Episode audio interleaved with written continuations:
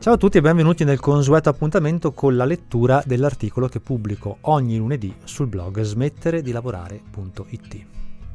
Guardami, sono un cretino. Passi gran parte della tua vita immerso in una densa nebbia che ti impedisce di vedere. Sei disorientato, non sai dove stai andando, perché fai quello che fai e dove arriverai. La maggior parte dei tuoi comportamenti è abituale, cioè automatico. Fai tutti i giorni sempre le stesse cose, alla stessa ora e con gli stessi ritmi, e sei condannato a ripetere questa routine per sempre. Sei alla continua ricerca di qualcosa che però non ti soddisfa mai, e c'è qualcuno che sfrutta il tuo stato confusionale per fare un sacco di soldi senza che te ne accorgi. Anzi, ti fa credere che seguendo i suoi consigli sarai migliore quando sei soltanto un cretino.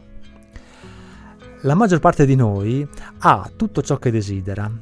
Se non si può permettere qualcosa, chiede un prestito per acquistarla e così riesce a dare seguito a tutti i propri desideri.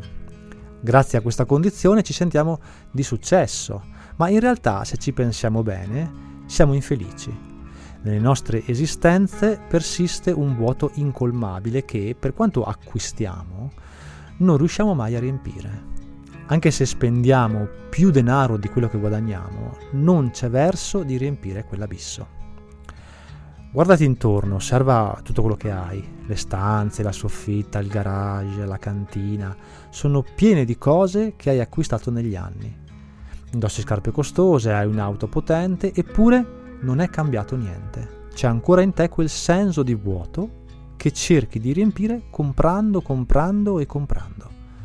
Ma non importa, sei sicuro che continuando a comprare, prima o poi avrai abbastanza da sentirti arrivato e che la felicità è lì, dietro l'angolo. Ma prova a porti questa domanda.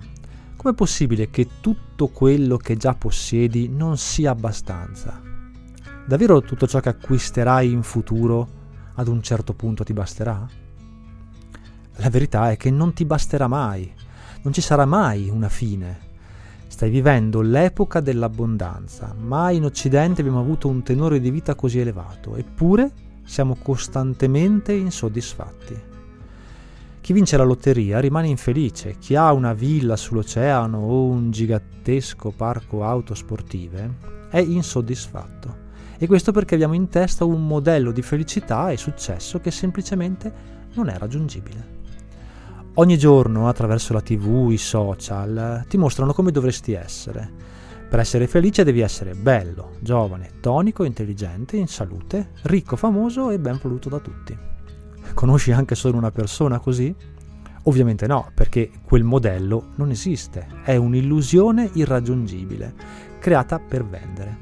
Gli esperti di marketing hanno capito che creare un modello di riferimento irraggiungibile è il modo migliore per spingere tutti ad una rincorsa infinita e serve esclusivamente per spillarci soldi e indurre in noi comportamenti a dir poco ridicoli.